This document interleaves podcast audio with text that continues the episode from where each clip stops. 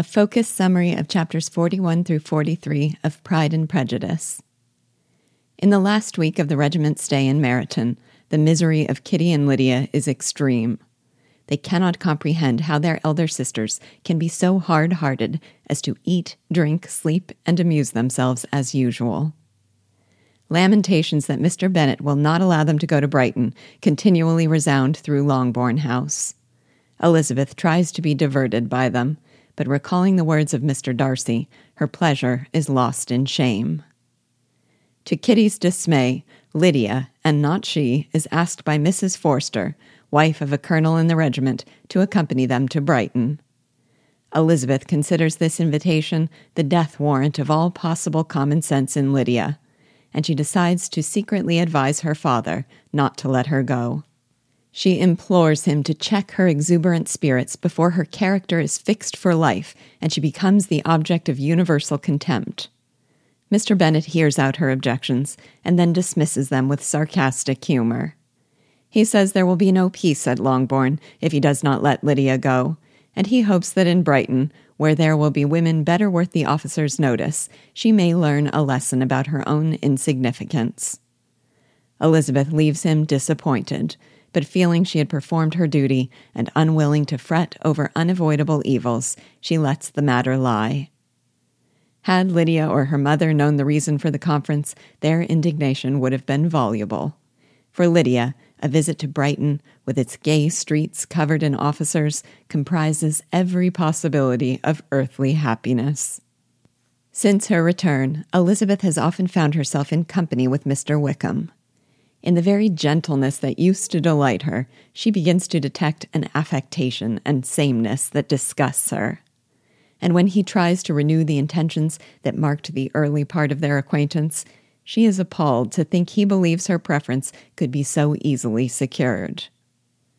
On the last day of the regiment's stay, he dines with the other officers at Longbourn.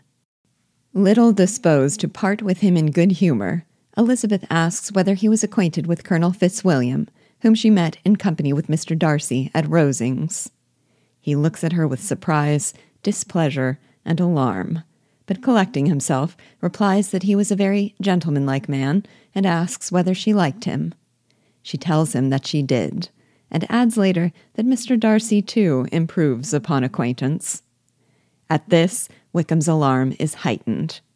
Shaking off his embarrassment, he tries to suggest that Darcy was on his best behavior because he stands in awe of the good opinion of his aunt, and because he wishes to forward the match with Miss de Bourgh.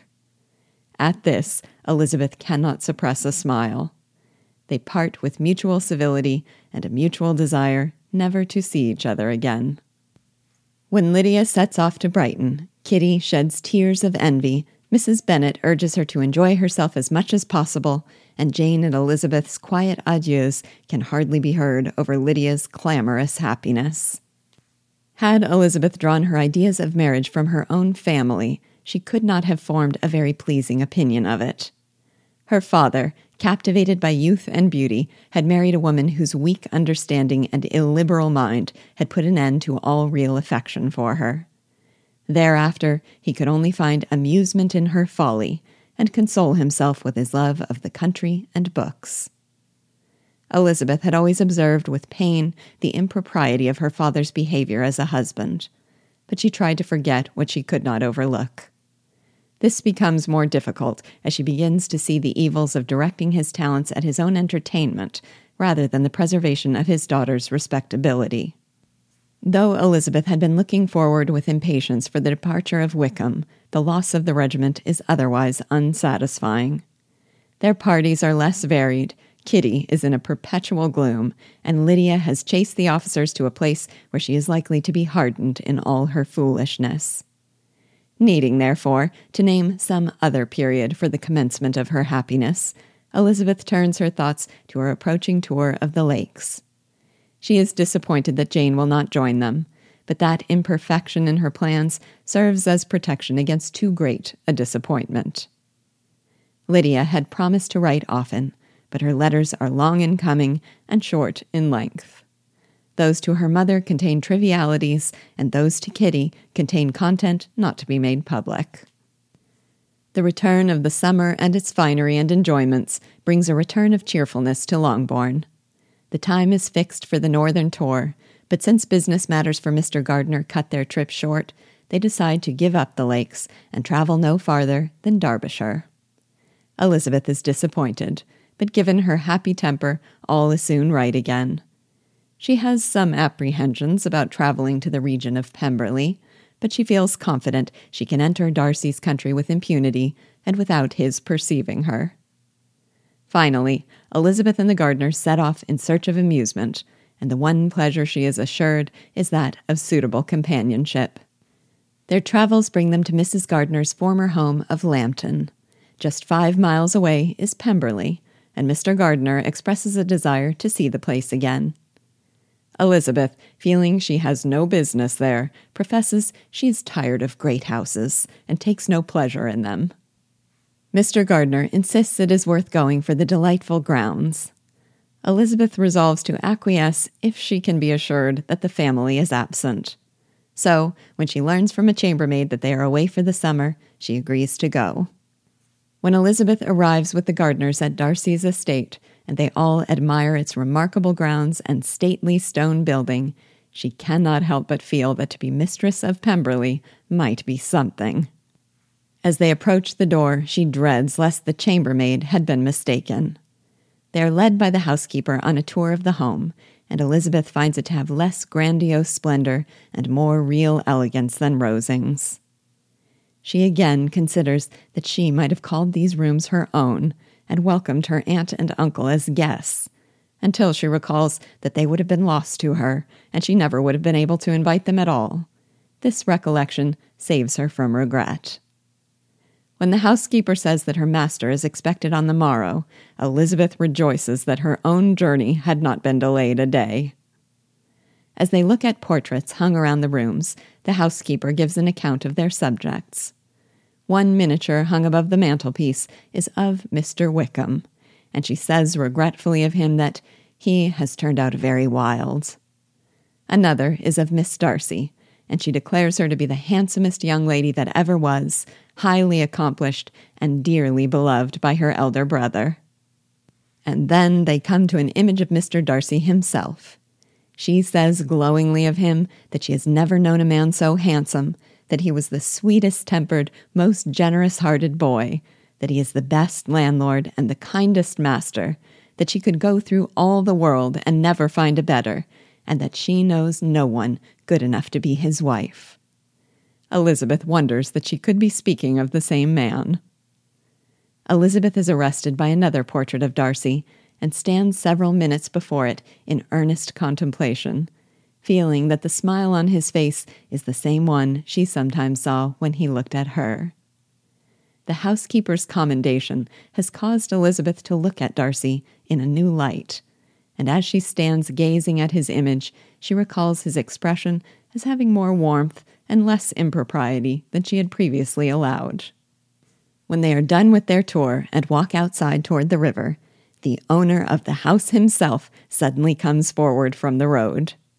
Elizabeth's eyes meet his, and both their cheeks are overspread with the deepest blush. He approaches her and addresses her, if not with composure, then at least with civility, and she receives his compliments with an embarrassment impossible to overcome. The few minutes they speak are some of the most uncomfortable in her life. After every idea of conversation fails him, Darcy stands silent for a few moments, and then, recalling himself, takes his leave. Elizabeth is overcome with shame and vexation, thinking how disgraceful her appearance there must seem to so vain a man. She finds herself unable to account for the alteration in his behavior. Not only did he deign to speak to her, but he did so in a civil and gentle manner. Walking the grounds with her aunt and uncle, Elizabeth can decipher no part of the scene. All her thoughts are directed toward Darcy. She wonders what he is thinking, and whether, in defiance of everything, she is still dear to him. All at once, Mr. Darcy appears again and approaches. Endeavoring to return his civility, she admires the beauty of Pemberley. But when she realizes how this praise might be misconstrued, her color changes and she speaks no more.